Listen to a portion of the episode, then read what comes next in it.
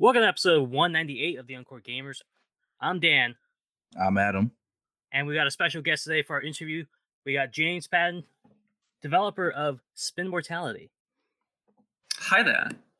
I'm glad to be here. So, James, uh, you're nearing release. Are you excited?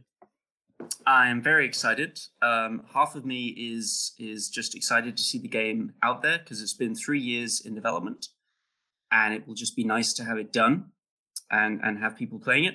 And there's another part of me which is like, well, I, I really hope that it does well enough to to allow me to fund my next project. Because if it doesn't, I'm going to have to kind of reevaluate everything. Right. Um, why don't you go ahead and tell us, the fans, real quick, a quick summary of the game and uh, when they can expect to pick it up and where. Sure. Um, so Spinnortality is a cyberpunk management sim.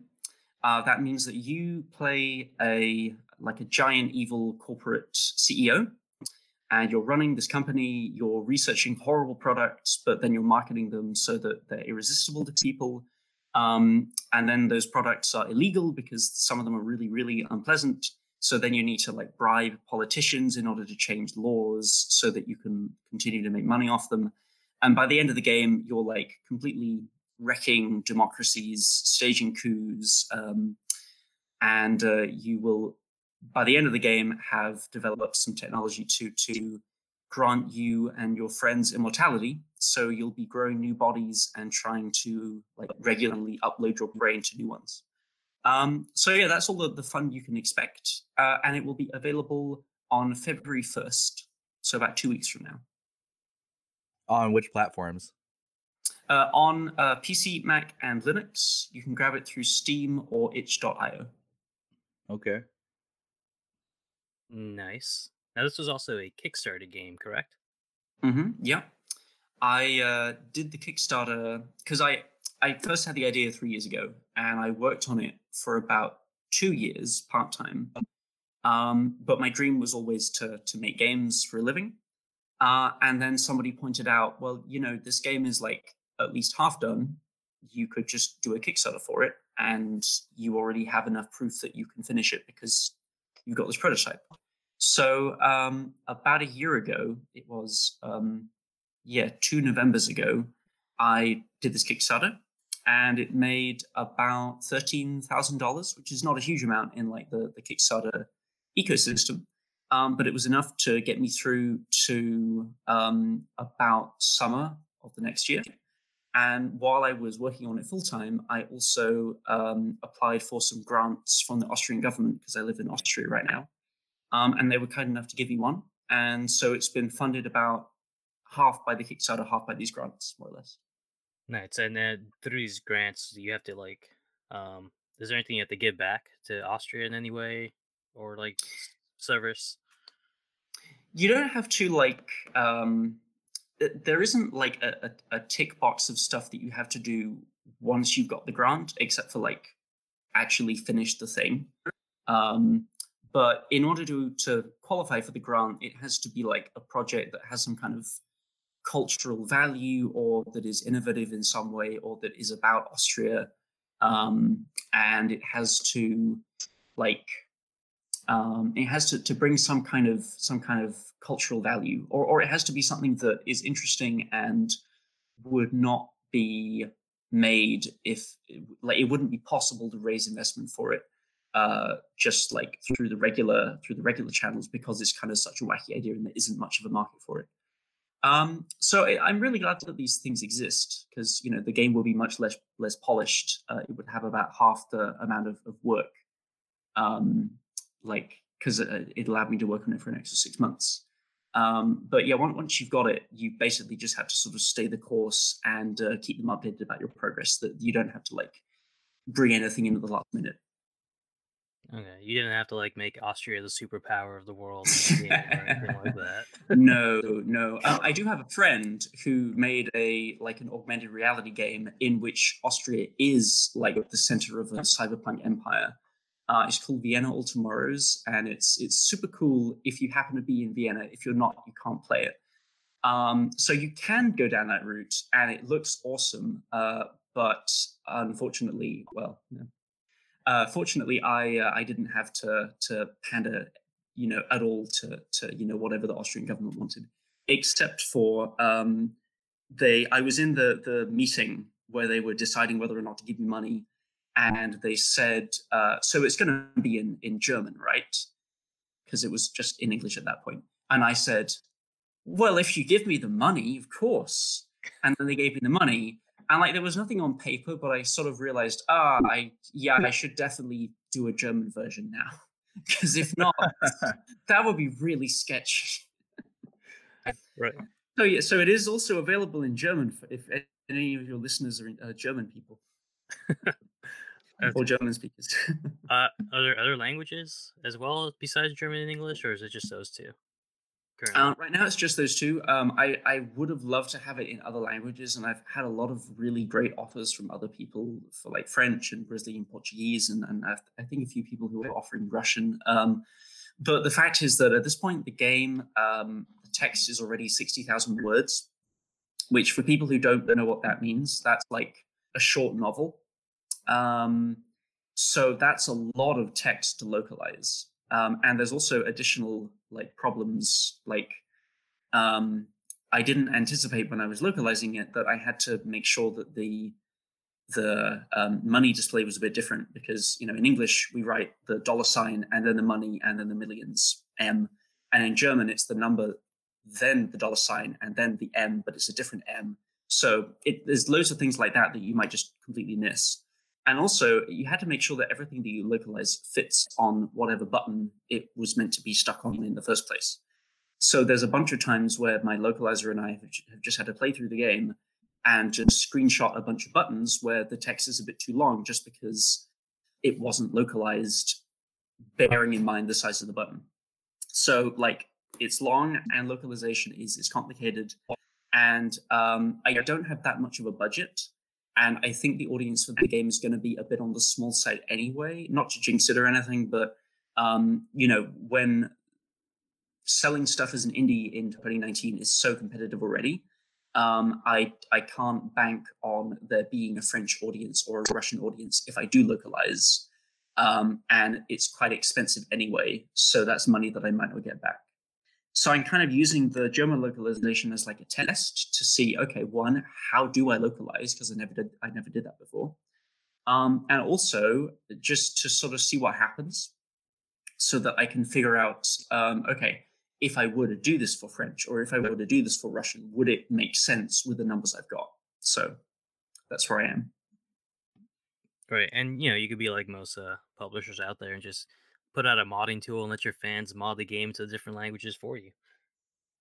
That's true. I mean, I, there has been some people who who even offered to do it for free, and I felt weird about that because it's so much work. But I mean, I'm not I'm not completely averse to like releasing modding tools just for the localization stuff because that's not that hard um, just to release, and it can easily be swapped in, and I, I could probably figure out how to make that work so that's definitely a thing that I consider. I mean, if, if people are interested, then like drop me an email. Um, you can go to spinnortality.com and contact me that way.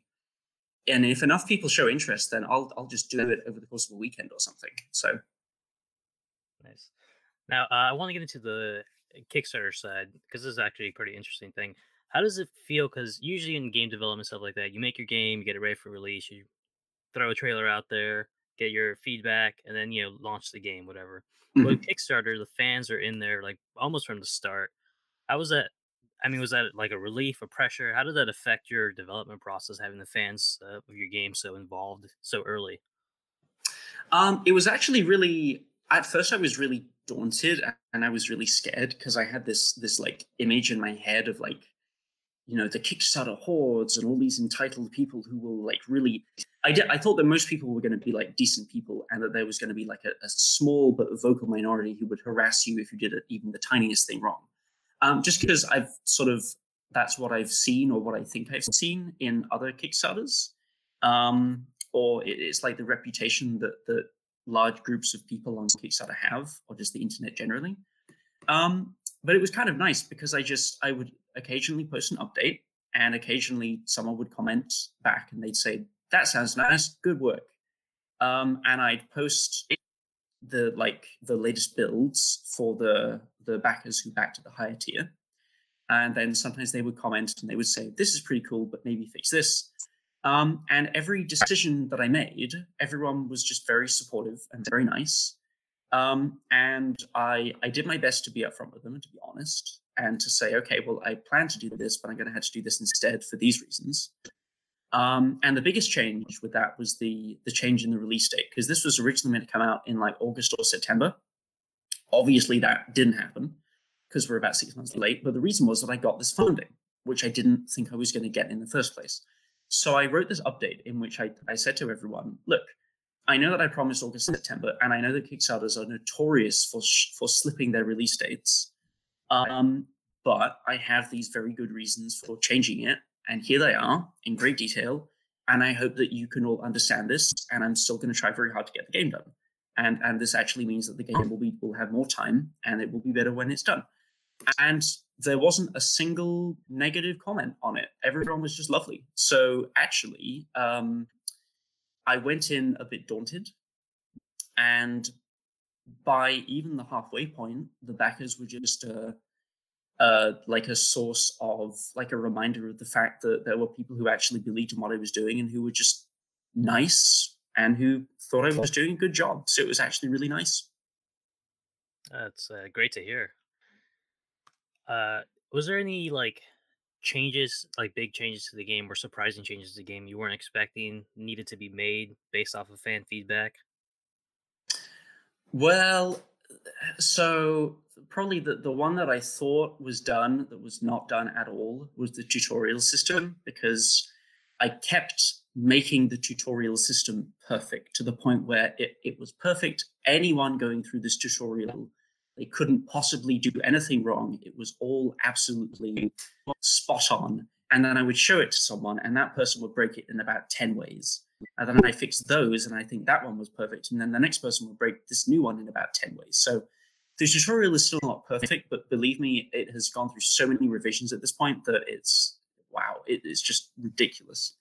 Um, in terms of like higher level game design, I I it's not that there were things well, there was one mechanic that did have to be brought in kind of late in the game, which is um, I I always kind of wanted there to be something fun at the end because I it's a game where you sort of you start out oops sorry you start out not having much control and then you get more and more control as the game goes on and then by the end of the game you just kind of coast to victory. Um, and I've managed to to lessen that a bit and to make it more challenging. Um, but that's still kind of roughly how it works um, but I decided to introduce these like disasters or crises at the end of the game which would um, kind of spice things up so they they give you a bit of a challenge towards the end. And I always wanted to have them in, but I I didn't realize how necessary they were until I kept playtesting, and I just realized that the second half of the game just had no challenge. You were just doing the same thing more, but it was more boring because it was less challenging. So they were absolutely necessary. These late game crises. Um, no, uh, for for context, yep. uh, I think I feel like I'm kind of been getting one of those lately in one of the mm-hmm. playthroughs I've had. And just to clarify, this is something like if you follow a path of like human genetics and like creating uh-huh. Frankenstein uh-huh. creatures, is that the thing where like now they want civil rights and things like that? Is that what yeah. you're referring to? Exactly, exactly. So that they kind of this is the one of the three. It's the the mutants want civil rights, and then they can kind of have a revolution, um, and, and like seize nations and that kind of thing. Um, so that's one of them, and they are like they're seeded throughout the start of the game a little bit, so they don't come out of nowhere. Um, but they they definitely like become these really big problems that you really do have to solve towards the end of the game, uh, just because they disrupt your cash flow so much. To be honest, um, so yeah, that's one of them. Uh, I don't want to spoil the other two. I think, um, but I, I actually had plans for more of them. There were going to be five. There was going to be one which was about um, nuclear war, I think, and one was going to be about just like social unrest generally. I dropped nuclear war because um, I didn't. Uh, it didn't make as much sense organically as the others, which kind of already fitted into the game. There are no nukes currently in the game, so the nuclear war one kind of came out of nowhere. And the social unrest one um, was going to be like you know a communist revolution or something. That was kind of similar enough to the the to the mutant revolution one that it wasn't really necessary to bring in. Um, so I felt like I could drop that. And actually, the, the, thing that did surprise me a bit was that I had all these grand ideas. I had I had these more crises, and I had more plans for what to do with the board of directors, and I had more plans for what to do with the um, with the the new bodies, the artificial bodies that you grow. You were going to be able to upgrade them and stuff. And um, I, I had to just cut quite a lot of that stuff. Uh, and actually, there's um, a friend of mine who's who's my game development mentor. His name is Alexis, and he he pointed out to me that when you're a game developer, there will be a hundred things that you have to do, and you will have time for about five of them. So you have to choose. You can either choose the five and make a conscious decision, or you can pretend that you can do the hundred things, and then five will be chosen for you at random by like your process or whatever. So uh, is kind of the the most valuable game dev advice that I ever got because as much as I wanted this these other features to be in there, I just realized that at a certain point the game doesn't need them. Like it won't ruin the game to not have them. Um, they won't add that much, and other things do have to be done because I do have to ship a game. And even if I didn't need to make money from it, like I would have to stop making it at some point because I want to do something else with my life eventually. I mean, you could just uh, you know add it as a DLC patch down the line too. You know, like you know, like I don't know if you heard about Kingdom Hearts three. The epilogue of the mm-hmm. game mm-hmm. is a patch. It, wow, that yeah, so game dev 2019. I mean, I I'm kind of not surprised. I feel like they they were almost gonna do that with Metal Gear Solid Five, um, or that they released that game in the state that it did with with the ending it did. Um, just because it was like, well, you know, we can always change it in a year or whatever. Um, but no, I, I, I feel like that would not be a bad option actually. And if the game does well enough, I'll definitely consider doing some DLC, and and those things will be, you know, up there in my at the top of my DLC list, just because you know they're natural things I never got around to. Right, and um, as a developer, like, how do you rationalize how much time you spend on the game for patches and DLC and stuff like that after the game's been released? Well, speaking as a developer who has not yet released a commercial game, I'm I have have I, I have a perfect plan for this. Um, yeah, uh, my my my um my plan thus far is basically like see how well it sells and uh, obviously, I'm to have to do a bit of patching just to fix whatever bug come out in the first week because I think it will be like poor practice to leave that undone. Um, but after that, it's just a matter of like, well, how many players do I have, and how many players am I likely to get in future, and do I think that adding DLC, like, put it this way, if I get like a thousand sales, that's not enough for me to justify any more time on this because that will not support me making more games. Um, like in, in the first year, if I make a thousand sales. If I make a hundred thousand sales, then absolutely I should probably do one DLC, maybe even two, because there's clearly a demand for it. Um, so it's basically like, do I think that it will be justified? Like, can I can I budget out the time that I would spend doing that? Just you know, with the spreadsheet, paying myself my hours um, in terms of what I would expect to make in terms of a return on investment with expected sales and that kind of thing. So it's just maths at the end of the day, I think. Yeah, and you bring up an interesting point. I, I know uh in the big in the AAA space, right? People games will be like sell, you know, hundreds of millions of dollars, and people like, oh, mm-hmm. you know, it's a great, great games made a lot of money, and then you hear the company come out and say like it was a financial like failure. Oh yeah, oh yeah so there's there's like a disconnect between like the amount of money people hear it makes versus what the company expected it to make and you know mm-hmm. we don't really get to see the numbers of how much they actually paid to make the game stuff like that yeah i i would be fascinated to know to look behind the curtain with those and to just like know how how much money was the studio burning how long were they burning it for um often like i wonder do they um do they force these games to get shipped because they genuinely think that they've like balanced all of the variables and that and that they think the game is as good as it can be or is it just that like they've sunk so much money into this project and they know that they will never ever make uh, make back their money, but they need to make some of it back. So they're just gonna like chuck out whatever they got right now and see what happens. I think that's that's what happens a lot of the time.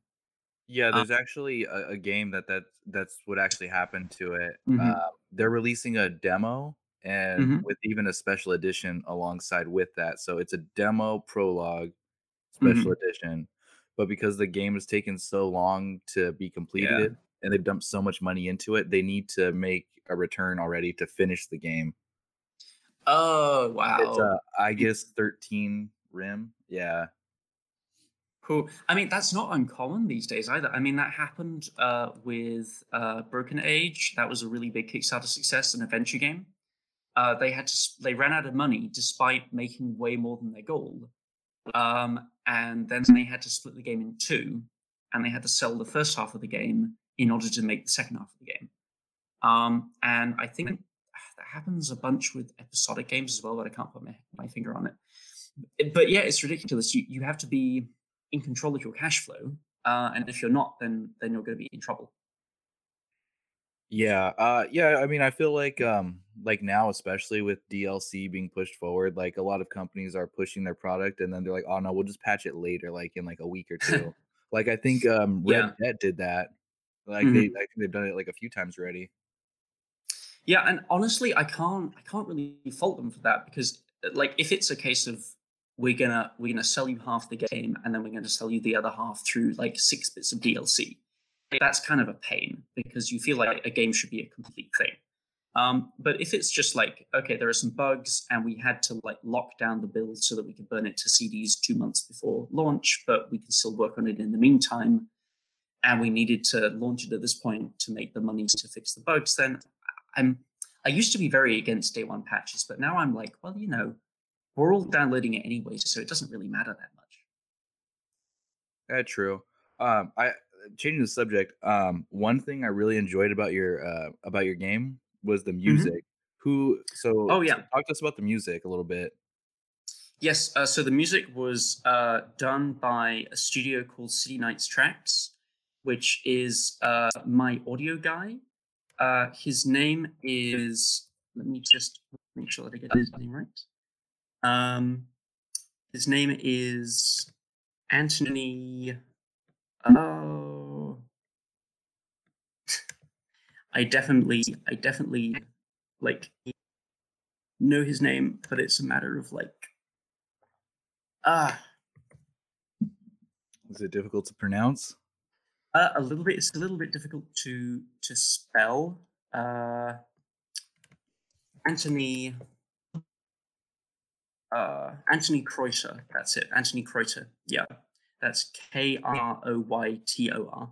So I I went to um, an indie game dev meetup in uh, in Vienna, and this was when it was like six months into into development maybe, and I was sort of looking around for music here or there that I could license. Um, but he just came up to me after I'd after I'd presented it, and he said, "Hey, I do music.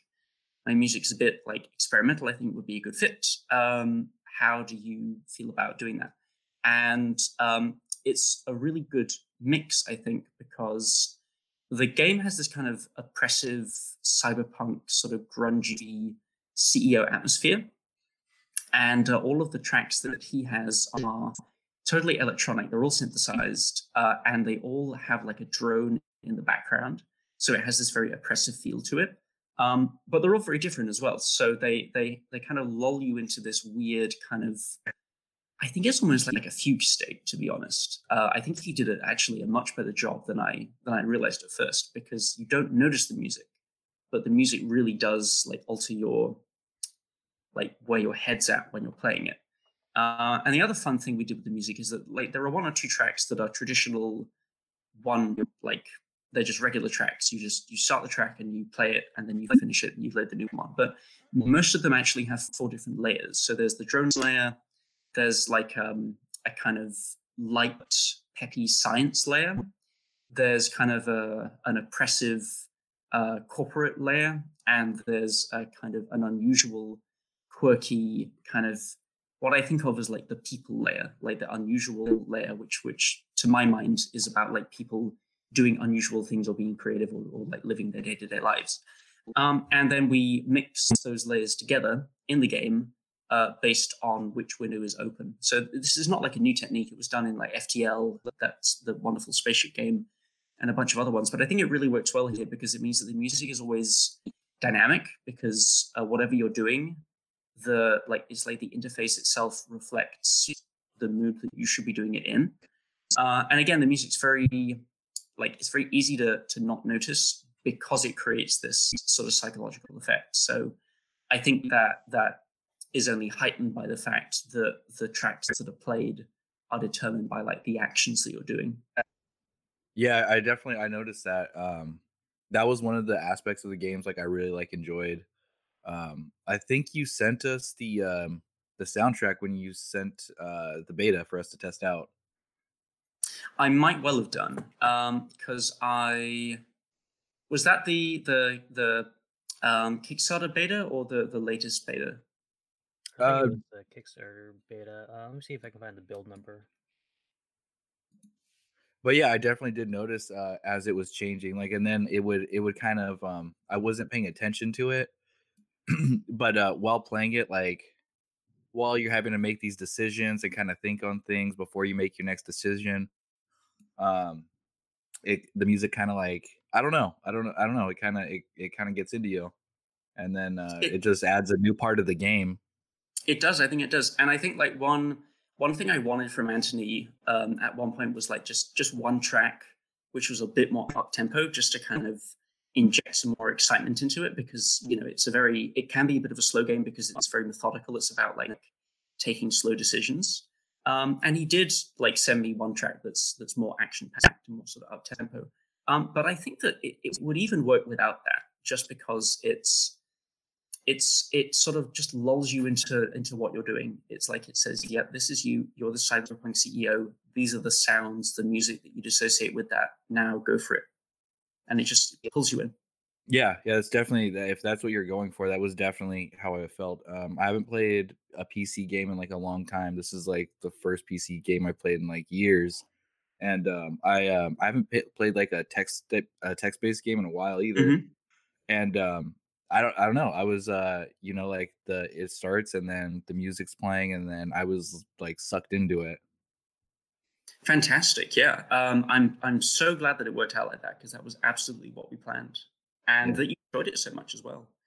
Um yeah, I mean Anthony is actually um like interested in breaking into um like video game music. So if there is anyone listening who has a game that needs a similar kind of sound, he's he would definitely be interested. I'm sure. Um, I can definitely put you in touch with him. Nice. All right, just to clarify, uh, the version that I played on was uh, 15.11.2018. Oh yeah, that was definitely the the Kickstarter one. So did I actually send you the soundtrack as a separate uh, file, or was it just like on the? I think it was on the itch.io page. Okay, yeah, that makes sense. Yeah. Okay, I guess I guess that's that's what that was then. Yeah. Uh, but no, that must have been. It's probably that. Yeah, I must have included it as like a teaser of what to expect. Uh, but the full soundtrack, because that was just what we had up to that point, the full soundtrack is going to be available for um, on the itch page.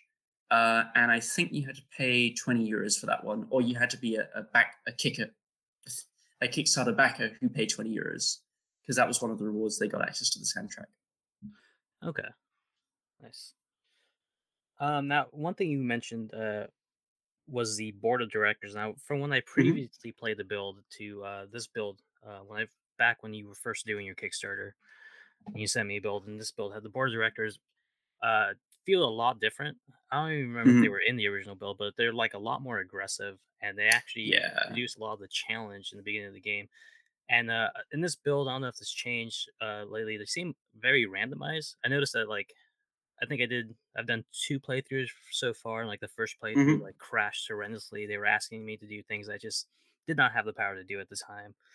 My public opinion was just climbing, uh, dropping, I should say, and like I just like died almost like within an hour or so. In the second playthrough, I was like, all right, they're doing that much more. Like I can, I can handle that request. I can handle that request. I can get the ball rolling. Now I'm at a point where I can handle just about anything. Okay, um, that's was interesting. That intended, to be kind of randomized, kind of like a roguelike type of experience, or um, it's it's meant to be like a little bit in the middle. Uh, I think that like the first few times you play, you're meant to. I think the first time anyone plays, they're going to fail because it's um, it's not like a super hard game. Like it's not it's not the Dark Souls of of management sims. I think, um, but it's also not easy, and uh, you know you will fail probably the first one or two times you play. Um, so there's an element of that, and I think that I I got to the point where the board of directors can throw pretty much anything at me in the first hour or two of play and i might not be able to to do every mission but uh, even if i fail one or two i will be able to complete enough of them that they don't hate me and they don't kill me so i think that it's like if you get to a point where you can master the game then the randomness is not such an issue um, but we do have like there are certain um, the missions aren't completely random. They are uh, selected based on like certain parameters. Like the, the, the theory is the board should not ask you to do something that is completely impossible.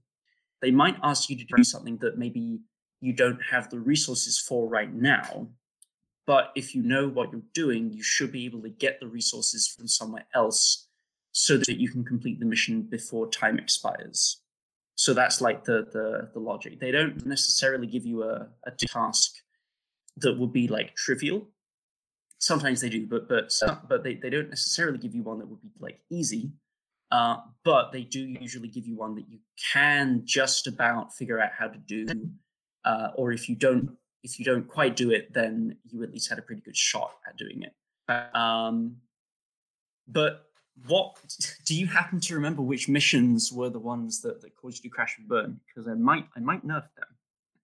Uh, I, I think it was a combination of one, like you said, learning the system, kind of like uh stuff like I think I think part of it, it, it was a combination of what the board of directors wanted and my public opinion dropping the percentage yeah. of the board of directors. I think ultimately what did I think I failed one or two missions maybe, um, just trying to figure out the system, figure out the game, figure out what resources are important to follow and stuff like that. But it was a combination of like destabilize a nation, uh, throw it into chaos and create a new government, and that was causing my public opinion to drop. Yeah, mm, yeah. So your problem was not the board so much as uh, you hadn't yet got agendas which allowed you to get public opinion. That is a thing where it's kind of yeah. The first time you play, you don't realize how important public opinion is. But you do kind of need to. I'll, I'll just say that, like, you absolutely learn important lessons from that. Uh, and there are ways around that, but you kind of need to you kind of need to know what pitfalls there are in advance so that you can choose agendas, which are these like powerful advantages, these powerful policies, uh, in order to put you in a good position for later. Yeah, uh, I know. I noticed the next time uh, I played, as soon as I got the ability to make buy an agenda, I bought one that gave me public opinion every turn. Exactly, exactly. yeah. And like, and there are many ways to do it, but you need to have some public opinion uh, modifying thing somewhere. Yeah.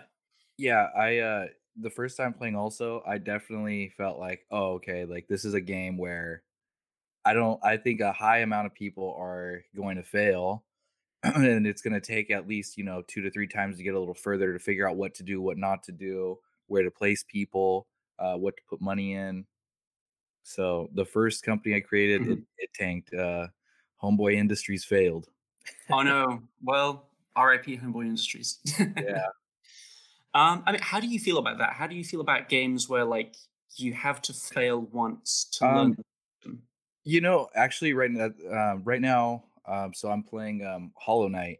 So that's a game mm-hmm. where it's trial and error. So I mean, it's a different type of game, but it's definitely you've got to explore, you've got to feel out, you've got to see what you can do, what you can't do, maybe come back to this. Um, so with your game, it's it's a lot of the same. So it's you know maybe this time you you know you put in you persuade the people you get more workers to be uh, in certain areas and others and then if that doesn't work well then you can be like well it kind of worked like i don't need to and I don't I don't need to focus on this aspect. I need to focus on this aspect and then mm-hmm. later do this. So that's mm-hmm. what I got from your game. Um, I, I definitely felt like whoever plays it, you're gonna you're gonna fail, but that's okay because then you're gonna know. Yeah. And then you're gonna advance, and then you might fail again, but then that's all right. Then you'll advance even further the next time, the third time. Mhm. Exactly. And like my thinking was originally, I actually thought that this was a game where I didn't want people to fail, so I wanted to build in multiple ways to fail and like multiple kind of safety nets, so that somebody could complete it on their first way when they're on their first playthrough. Um, and I, there's certainly like a validity to that approach, I think. But the more I like worked with the game, the more I kind of felt like, in order for this to have teeth, in order for it to have challenge, it and that was really when the board of directors came in because before the board of directors there was almost no way to lose now there's definitely a way to lose um, but i kind of felt like for it to have teeth for it and for it to kind of um, for your struggle to have meaning and to not just be like a kind of a clicker game uh, it, it needed to be possible for you to fail and for you to understand that there are systems that would kind of destroy you if you didn't kind of take care of them um, so yeah, that was actually a big switch. About six months in, I brought in the board of directors. They can uh, destroy you if you if you don't complete enough missions, and that was a big kind of kind of change to the philosophy of the game and the player's experience. But it felt so appropriate when it was in there that I couldn't like I felt like I couldn't take it out or I couldn't nerf it once I put it in. So Yeah, like I said, I played I think before the board of directors. I think uh, the earlier Mhm. build, and it definitely was a much easier game, kind of autopilot in a way. And this one kind of makes you Mhm. take a quick second to look at it, every all your resources, make sure you're in a good spot for everything. yeah. Um, sure the- way that it- resources too fast and stuff Mhm. like that. Exactly, because the way it used to work was uh, they would just give you a mission every so often, and it was just a suggestion. If you failed it, then no biggie, we'll just give you a new mission. Um, but now, if you fail a mission, then it makes them a bit angry, and if they if you fail like four in a row, they get very angry and then they kill you.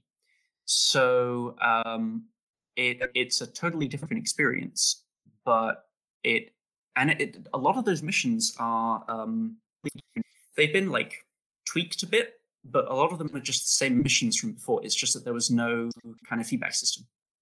Right. Um, but now you you can't play it on autopilot. You you had to have a plan, and I think that gives it a certain kind of focus that it was lacking before. Um, is this a? You get any feedbacks from the Kickstarter people that are playing about like the change stuff like that? How did they enjoy it? Um, they all seem to have been having a really good time with it. Um, like there, there are some people who've said like, you know, I like this thing more than this thing, or I'd really appreciate this feature. Um, there's some features that that have been suggested that they're, they're really reasonable for like a few people who have a very particular play style, but for most people, it's just they're not going to use it, and so it's not worth putting in. Um, but most of them, like somebody, a friend of mine, streamed it and was like, "Oh, it's so hard now," but like with a smiley face. So I think that even though it's it's got a lot harder than it was um, because of the board of directors, I feel like all of the backers are kind of up for the challenge. Um, or at least if, if there are any who aren't, then they haven't told me, so that's fine. I did put it in easy mode though, so you can still complete it without the board of directors being like as lethal. Uh, so just because I wanted, I wanted people to have an easier ride if they weren't quite so willing to learn all the systems and, and put that much effort into it. So So, uh, one thing I kind of noticed while I've been playing, um, it kind of made me think like, James, are you collecting information about your players right now so you can start your own sneaky mega corporation? You get, you get, you talk I to might be. you talk to people and like there's NPC characters in the game that kind of like you can have a virtual romance with or something like that. And they'll mm-hmm. start to ask you Yeah. questions like, "What's your favorite type of wine? What's your favorite type of sexual stuff to do?" yeah, for the record, no, none of this information is collected.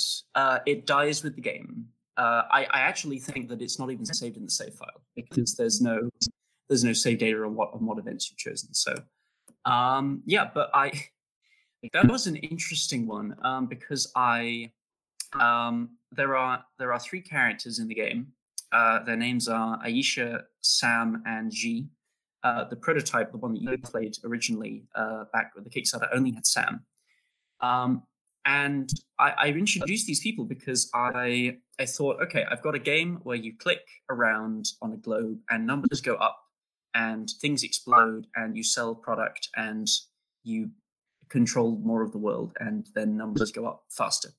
And I kind of realized that like that was fine as like a you know just a machine that that sort of operated, but it didn't feel very real as a world. So then I introduced um, newspaper articles which like tell you what's going on in the world, and I introduce other things like uh, when when the when a nation changes its culture, there's like a little reason for that, like maybe this thing became more popular or whatever, and it started to feel a bit more like a world, but it still didn't feel like your your decision of having an impact on actual people.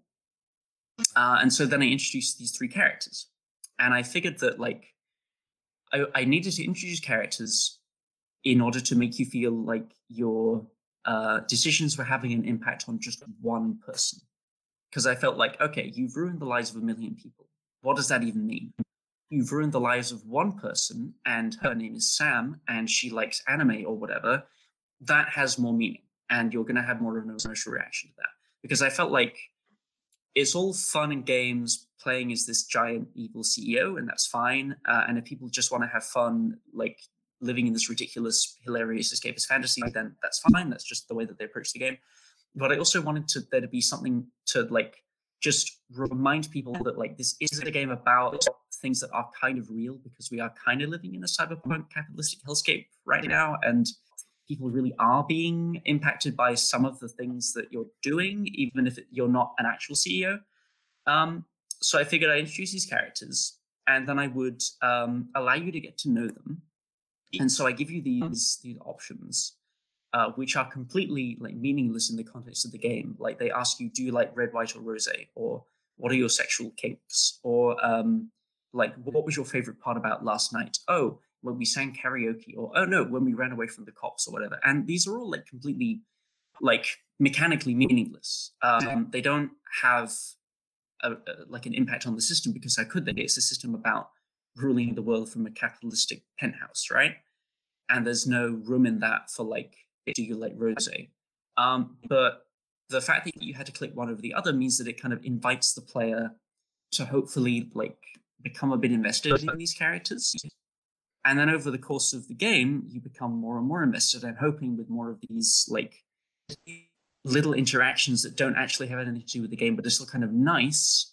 And then later, when these characters turn on you and they say, hey, you're a problem, you're ruining people's lives, why are you doing that? I'm hoping that it will have more impact than just like a game that tells you to ruin the world and then you ruin the world and it slaps you on the wrist and says, bad, you ruin the world. Um, I, I, wanted there to be more of like a, a depth of understanding and a depth of, of like emotional interaction there. Yeah, I also thought it was an interesting choice when you have the options um, usually, like when other options come up, it'll say like this will benefit you in this way, and this will detriment you in this way. And this mm-hmm. one, it only like gives you the two connections, whatever. Yeah. Yeah. This one, the only hint it gives you is uh, how you think this person is going to react to this. Mm-hmm. It doesn't yeah. really tell you what's going to happen, or you know what further emails you're going to get, or anything like that. Just kind of ask you just a question like, if this was a person, how do you think they would react to it? Exactly, because like the game, because it's a mechanical game, it doesn't like it shouldn't know that. It shouldn't know whether Sam is going to be angry or upset or just kind of okay with it. Uh, and if you, as a as a player, like as a human being, cannot kind of estimate whether like you know telling her that your company is is the most important thing in your life or whatever is that going to upset her i don't know like i'm not Sam, but maybe it will. Obviously, there's systems in there to model how upset she is, but but you shouldn't have access to that because that's kind of her business, uh, and it's kind of between you, uh, between like the player who has a relationship with Sam and Sam, and the systems they they don't get to predict that. Yeah, that's interesting uh, thing you bring up. How much randomness is in the game? Like, can my Sam from one playthrough be completely different from a Sam in another playthrough, or is it just more on a global scale? Uh, well, the so on a global scale, the the Earth itself and the nations are randomly well, they're they're procedurally generated with every new playthrough. So the cultures are randomized basically to to increase uh, replayability. Um, and then the missions you get are they are selected, like I said, from a pool of things that the board thinks you can do. But once they're drawing from that pool, it's like drawing randomly. And the events that occur are also random. There are some things that mean that event X can't fire because, you know, condition Y is not met yet, but they're basically random in terms of what you it's basically like a giant stack of cards that you don't get to see. Um, in terms of, but every event, once that, like every event, um, once it has been drawn, is pre-scripted. So there's very little wiggle room there, except for like in one or two very very specific cases. Um, so like Sam saying this in this event, Sam saying, "Hey, do you want to get a drink?" That is like just the thing that Sam says at that point in the relationship. Um, but the order of events that Sam like like there's there there might be three events where you get to know Sam, and then four events where you kind of have a relationship with Sam, and then eight events where Sam confronts you or talks about like ethics, and then there might be two or three different events, uh, which are like the end of the relationship and how that ends, and the, the randomness comes in in like um, to what extent, uh, like what order they're in. Obviously, they will happen in a certain order so like you're going to get the introduction stuff before the ending of the relationship events, obviously. But once you're in a certain phase of the relationship, then they're going to come in a random order.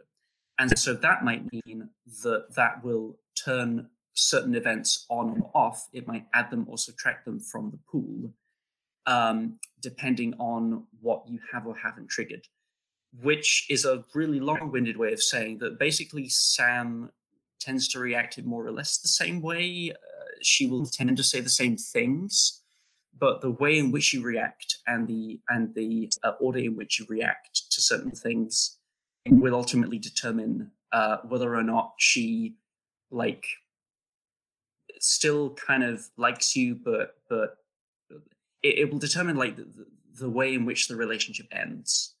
Um, and you have a certain amount of control over that but a lot of it is is like sam deciding by the end of the relationship okay this is this is like the the positive and the negative um, impressions that i've got from this relationship. Uh, how does that make me like the sam algorithm feel? What kind of result does that spit out? Cool. Uh, one thing i want to touch on real quick. You had a kickstarter goal of mm-hmm. being able to get to the moon. I got to the yeah. moon. I got to play. It was a slightly different experience than I was expecting. It's a little bit, mm-hmm. somewhat different from the rest of the game. Still familiar feeling, but like a bit of a different resource management on the moon, stuff like that. But how was that experience for you? Uh, making sure that you got the moon in there was that sketchy at first because of the development of the game. You weren't sure how that was going to fit into your timeline, or yeah. I mean, I I always I figured that um, it was it was slated for August slash September and I always figured that like the moon would add about a month, let's say. So, and I was planning for August, so that would push me to September. So that was basically fine, to be honest. Um, the timeline thing wasn't really an issue because it took me about a month in the end, which was about what I thought it would take me.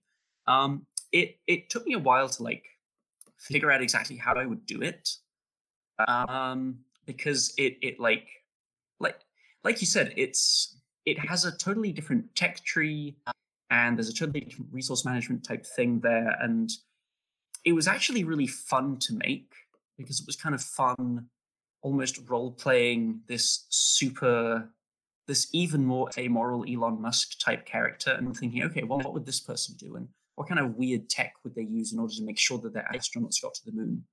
Would they use like mutated, augmented, bionic tech? Would, wouldn't that be weird and horrible? Um, which is also doubly doubly delicious because there's actually a lot of images which illustrate the the process of going to the moon, which are taken from Elon Musk's SpaceX Instagram because they are public domain. Um, so that's just delicious, isn't it? yeah. Um, but yeah, but basically, it was um, like it was like a lot of other systems that I designed. I just sort of sat down and I thought, okay, I'm going to have fun with this. It was uh, like what processes will this involve? How do I build them? Where will I put them? What windows will this mean? Um, by far the hardest bit of it was once I designed it and once I kind of got it sort of up and running. Um, the moon both is and isn't a nation, and it is and isn't a button because of the way that it behaves. And sometimes it's neither of those things. And just getting it to work with the button system and with the nation system was such a nightmare because there are so many little edge cases in which the moon, just as a thing you can click that should obviously open this window, just doesn't quite do what I th- didn't quite do what I thought it would do. Um, so just from a bug fixing, bug fixing perspective, that was by far the the ugliest part of it because I had to kind of massage it into these other systems that were already designed and hadn't been designed with the moon in mind. Um, so yeah, that was that was the pain. Okay. Now, putting this game out and stuff like that, are you looking to mostly stay independent? Are you looking to try to see if you can join a small team with this uh, exposure this game hopefully will provide you and stuff like that? Like, what are your future prospects as a game developer? I mean, it, it really depends. I think if it does, if it does really, really, really well, I think that would kind of be a sign that I should probably keep doing this. Um, just because you know that that much excitement and interest means more followers, and that means more potential customers, and that means more people who might buy the next game, which means that it's it's worth like sticking at this just so that those people kind of remember me two or three years down the line when the next game comes out. Um, but if and then if it does very badly, then obviously I, I will have to go and, and seek work elsewhere. Um, there's like a few game dev opportunities in Vienna that I would be very interested in looking into.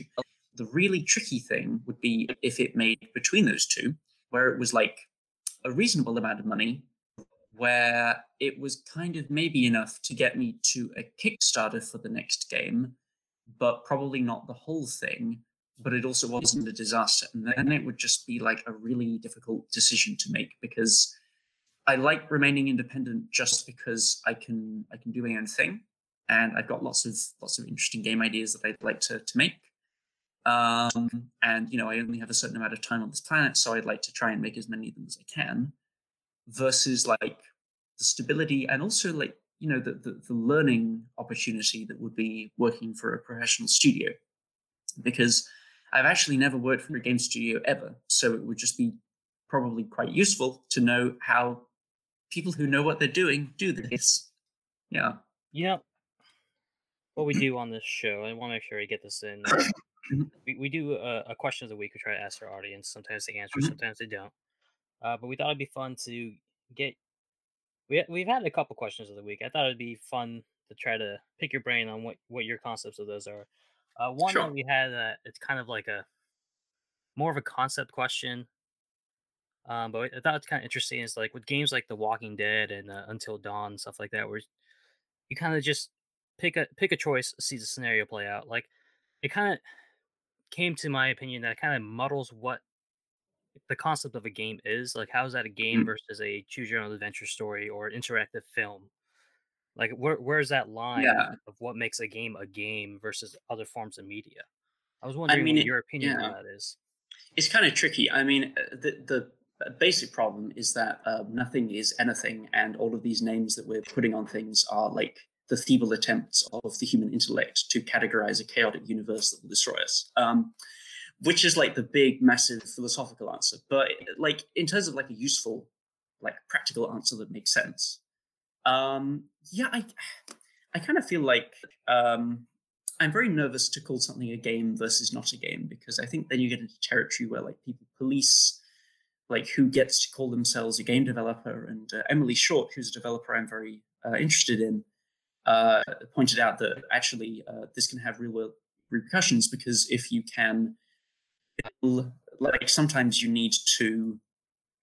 Um, sometimes you need to apply for funding from like academic institutions or, or public grants and if you can say you're a game, then that might allow you to get some funding that you might not get otherwise. So, like, there, it's not that there are no casualties in this discussion. Um, but I do kind of feel like, yeah, if if if you've basically got a movie, but it, it branches and there are like say six branches, and you can choose which one gets you to the end, and uh, or like which combination of branches, but most of the time you're just sitting there watching. I guess that's more inter- an interactive movie than a game. Um, and I kind of been wondering about this because, like, even if you have a game like, um, did you ever play like 80 Days or the Sorcery games?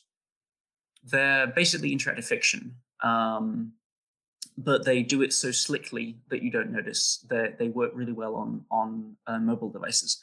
They're games where basically um, the game tells you a story in text, but you are so busy choosing your options that you don't realize that it's interactive fiction and you think it's just a cool app that happens to be using text in order to tell you a story. Um, so they're super fun. And but I've been wondering about like the difference between that and uh, something more like Cultist Simulator, which is uh, one of Alexis's games, which is um, Cultist Simulator is a game where every character and every object is simulated as an object on the board and it can interact with other things on the board and these things can be combined and like uh, prepared together with other things in order to make new resources. Um, so so you can have a situation where for example you um, you become restless because uh, you just feel restless because restlessness is in the air. And then uh, you decide to do something with your restlessness. So you do a painting, and that painting creates a lot of public attention, and then that public attention uh, arouses the interest of the authorities, and then they start investigating you, um, which is bad because you killed someone five minutes ago and the body is still on the board and they're going to find it. So then you maybe decide to do more paintings to distract them with more public opinion and more like celebrity so that they're too busy chasing dead ends rather than actually finding the body. Like that's a thing that can legitimately happen and has happened several times in my games, uh, in, in my, my playthroughs a cultist. Um, and I feel like that's really interesting because it's a very, it's a series of really interesting narrative beats and narrative choices, but it's simulated in a completely like systemic way. Whereas for that to happen in a game like 80 Days, which is all text based, or you know, in a game like uh, like Spinnortality, uh, you would have to have that as a as a pre-written random event. So I kind of feel like there's there's a spectrum from like full system at one end through to like total linear interactivity, like it's a book at the other end. Um, and it's kind of difficult to, to say exactly where the line is. But um, it's important to remember that like there's always elements of some games that are pre-done. There are almost no games that are almost totally systemic.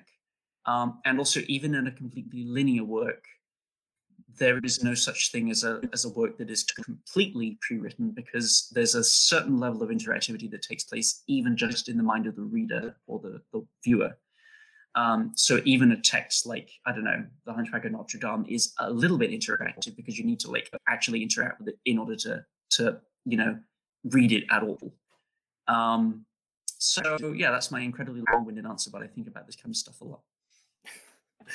I mean, it's, it's hard not to these days. Like, I think about that. Oh yeah. Like like what what is an RPG anymore? You know, because so yeah. many games have RPG mechanics in them and claim to be RPGs, and they're so completely different from what they used to be.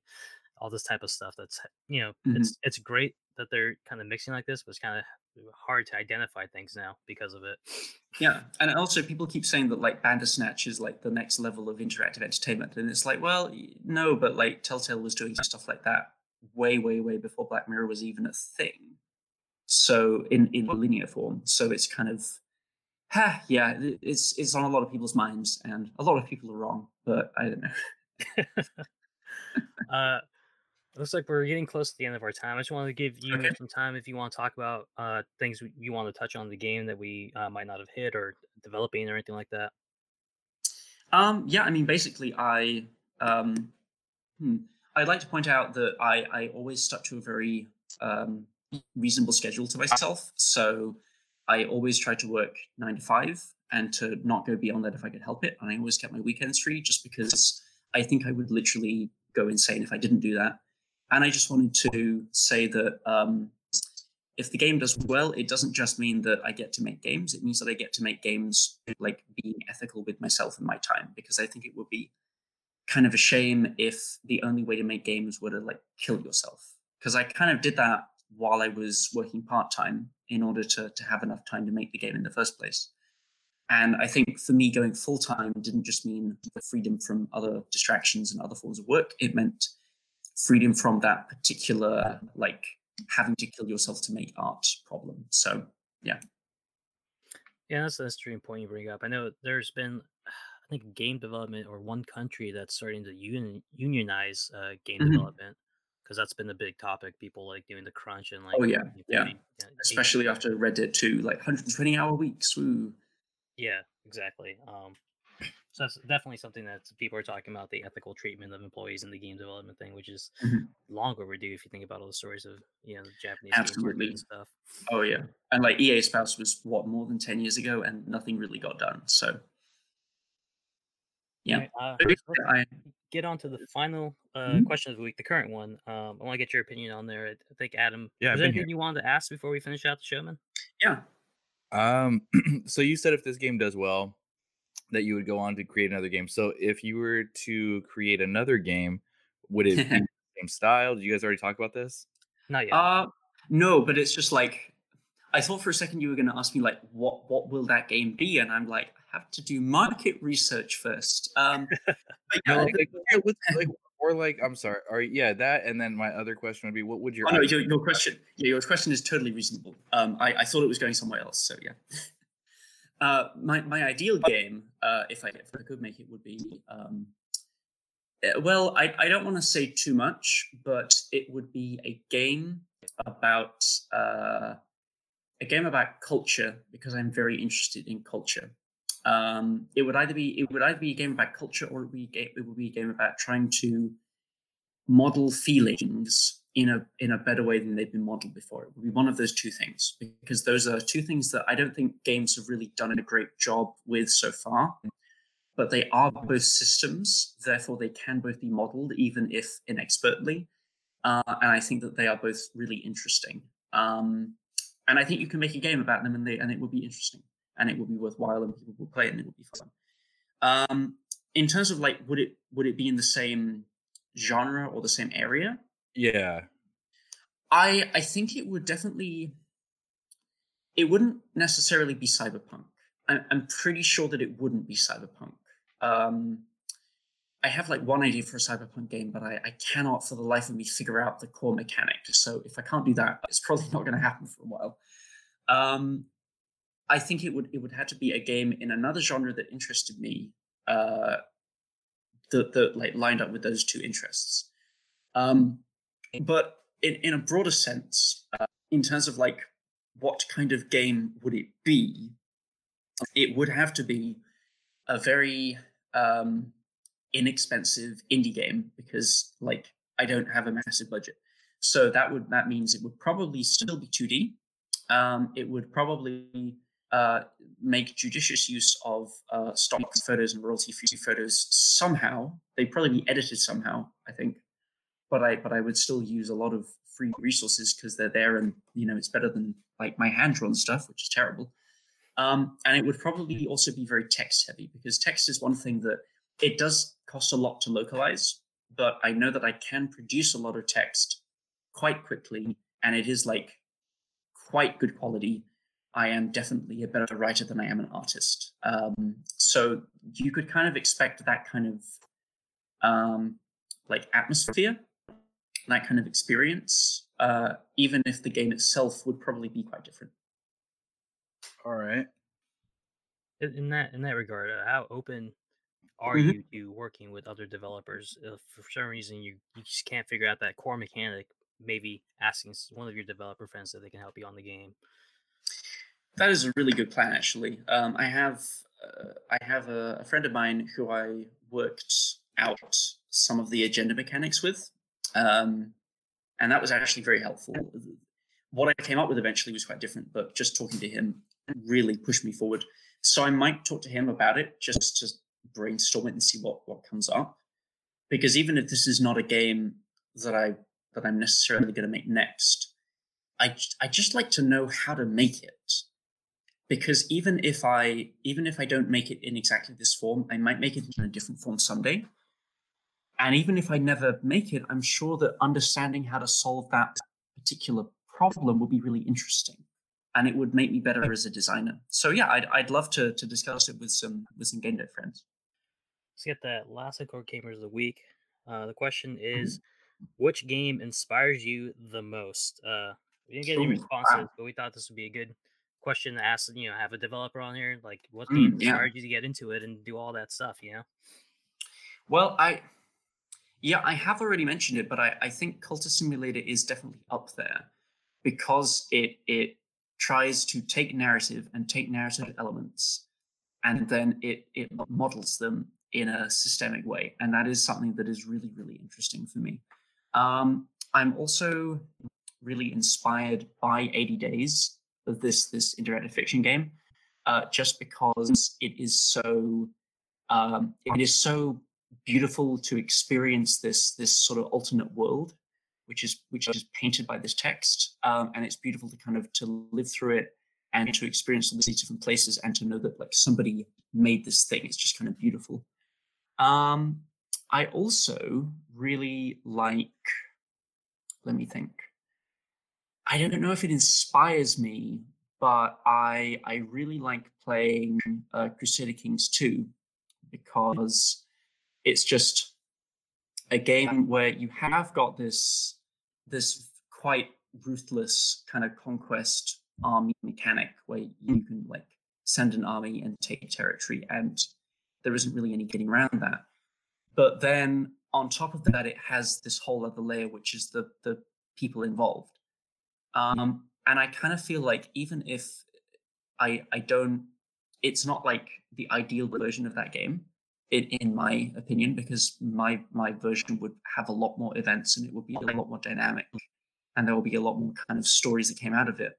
Um, but I just like the idea that you've got the system, and then you could bolt on all of this other stuff, because you can have a character who is like lustful and greedy, and who could therefore maybe be lured into a particular situation that might then be used to blackmail them later, which might mean that you can then prevent them from invading you down the line by threatening to release this information or whatever.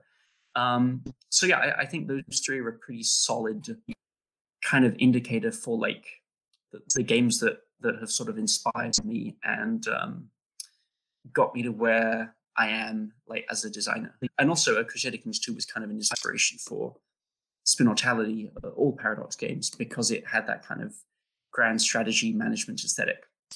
So I was definitely thinking about Crusader Kings uh, while it was making the game. awesome, Adam. RuneScape. No, I'm just kidding. Um, I, I don't. I don't know if any game inspires me. Um, I I don't know. Uh, it could be a game that just kind of inspires you as a gamer or something like that. That kind of really keeps you gaming. Something uh, like that too. I don't know, man. Uh, I would say, um, I don't know. I guess one franchise I got super obsessed with because of its, um, it's like social mechanics and strategic planning would be, um, probably like Persona three or four. Cool. That sounds cool. I never got around to playing them, unfortunately, but uh, Um, it, it heavily affects the game, your social mechanics. If you decide not to be social or who you speak with, uh, it affects the game. that's very nice. I like that a lot. Yeah. Yeah, because the game the game's split um into like your traditional RPG style, and then it has a more social aspect. So it's like night and day, where you can Mhm. choose. You have so much time in your day to do things like you know read a book to gain intelligence or meet with your friends. So you kind of have to balance out how you want to spend the time you have in your day. Go to school, get a part time job, but then if you work that part time job, then you can't go hang out with this person that'll improve your qualities and like other areas. Ah, okay. So you, you have to choose nice, like yeah. I want to I want to get you know I need to do my homework or also get diligence. But then if you do you know too much, then you're straining yourself. I no, I really like that. I like any uh, system where you're like forced to make interesting choices, where you don't just get everything. You have to say, okay, well, I value this, so I'm going to like drop this other thing. Uh, Yeah, and especially it's like, That can happen. and and I think that's like the basis of good choices. But it's so much more interesting when it's like when it has a social component, because then it's not like do I want to do I want to focus on gold or gems? It's like do I want to focus on being an extrovert and going to parties, or do I want to focus on staying in and studying? Which like everyone has some kind of connection with. So, oh, I remember one more game that has really inspired me. Uh, it's The Void by um, Ice Pick Lodge, just because it's this really beautiful kind of eerie world uh, where uh, there's one resource which is color, and uh, it's drawn in this beautiful kind of grayscale. And as you add more color to the world, it becomes more colorful. Um, and it's really about like hunger and desperation and what you do when you are running low on resources. And I think that that's a metaphor that is so apt for so many different situations because it's so abstract. It could be like, w- will you behave kindly and patiently when you have not slept enough? Or will you, you know, help, will you give money to homeless charities even if you can't quite make rent this much, like this month, that kind of thing. Um, and it's a game that that is really hard and it really hammers home the feeling of not having enough and always being hungry because you never have enough of this resource and you're constantly trying to, to balance it and to manage it. Um, and so you really do feel like hungry and desperate while you're playing. So that's another um, one of my favorite games of all time. Nice, Dan. So what about you? Uh, I think the one that I think at the very least inspires me to keep playing games stuff like that. That's fun to go back to is uh, Castlevania Symphony of the Night. Uh, I love Oh how yeah, much it's like beautiful. player choice there is in that game. You can make that game as easy or as hard as you want with the leveling up system. You can explore the entire castle, both the castles, if you want to. Um, it's up to you, really. Um, just like some of the background information that I picked up, like the fact that Koji Igarashi like made every boss uh, developer like they had to be able to beat the boss without getting hit for it to make it into the game, stuff like that. Oh wow, that's amazing. Yeah, I don't know like what levels they were at, but they had to at least be able to Yeah. not get hit by it and stuff like that. Um, just kind of like all the information, like has, it's really it doesn't seem like a game that has a lot of player choice, but it's just the entire game is pretty much Mhm. your choice how you play the game and stuff like that, and what you That's really interesting. to go after. Because I, I love that game, but uh, I I didn't know how customizable it was, so I might go back and revisit it now. You know, one game that you might like, I just kind of like learned Mhm. a little bit about is um Vampire, or I don't know if you say Vampire. Um, I think it's for like the PS4. Um, so that game, you're a vampire, um, and you have to make you befriend. You come back from like the war, and like you're a vampire, so you've got to befriend these people, anybody in the town. Um, but the the game forces you to feed, but you can only Mhm. feed off of like so you can feed off vagrants or you can feed off people you've met. But the thing is, you develop these relationships with these people, and so Mhm. what I've heard is that you know people grow attached, but then they're like, oh, "But I need to sacrifice somebody, but I don't want to sacrifice anyone." And then also, if you take if you pick someone off, somebody from the town might notice that like, "Hey, where's this person?" And then they might be like suspicious of you. So that's another uh, player choice game I just learned about. That sounds absolutely fantastic. Uh, I really, really want to play that because that absolutely sounds like my perfect vampire game, and I really like vampire games. Oh, then Yeah, yeah, it's, this is like uh, right up your alley, man. Like Va- Vampire with a Y. Yeah, yeah. Nobody knows Yeah, how yeah. to pronounce it. I'm, I'm. See, if if you have seen Buffy the Vampire Slayer, then you know that it's pronounced vampire, but you have to be like a complete loser as well to pronounce it correctly. So. Yeah, I used to watch that movie all the time, man. All right. Uh, That's all that I've got time for, but I think we're we're wrapping up anyway. Uh, yeah. wrapping Up anyway, why don't you give it one last time? They can pick it up on Steam February first, and the price point is. The price point is going to be nine ninety nine. Oh, there you go. It's a steal, people. It's a hundred steal. Hours Yeah. of gameplay. Yeah, uh, at least at least ten hours because I'm doing a test playthrough and it's ten hours and it's not done yet. So All right, thanks for joining us. Uh, Yeah. real quick, uh, we do a weekly question of the week. Is there a question you would like to ask our audience or us at large for our next podcast? um, I'd I'd like to ask them uh, what is there like uh, a mechanic or a, or a focus in games that you'd like to see that doesn't often get representation, like the mechanics of um, being grounded or going to detention, or the mechanics of like having to choose which friend group to join, or the mechanics of like being a, an unemployed person in America in the 1990s or whatever. Like, is is there an area of life that doesn't often get represented that that you think would be kind of interesting. Um, and yeah, I, I just like to remind everyone that you can you can definitely pick it up on Steam. The the game is called Spinnortality. That's with two N's, S P I double N O R T A L I T Y. And I'm just spelling it out because it is a pain to spell. All right, man. Thanks for joining us. Uh, how can Yeah, people get a hold of you if they want more information? Uh, if they want more info, well, uh, you can find out more information generally at spinnortality.com. Uh, and there is a contact, uh, like contact site, uh, contact page on that on their website that you can use to email me directly. Uh, and I'm also on Twitter, and my DM is open, so that's fine. I'm uh, at James underscore D underscore Patton. Well, hope you guys enjoy that. Uh, make sure to check out the game. Hopefully, when James has time to work on this new game, we'll be able to get him back on for that. Awesome. I will be very happy to. Thanks for having me. All right, James. Thank you, man. Appreciate you coming on. No, thank you.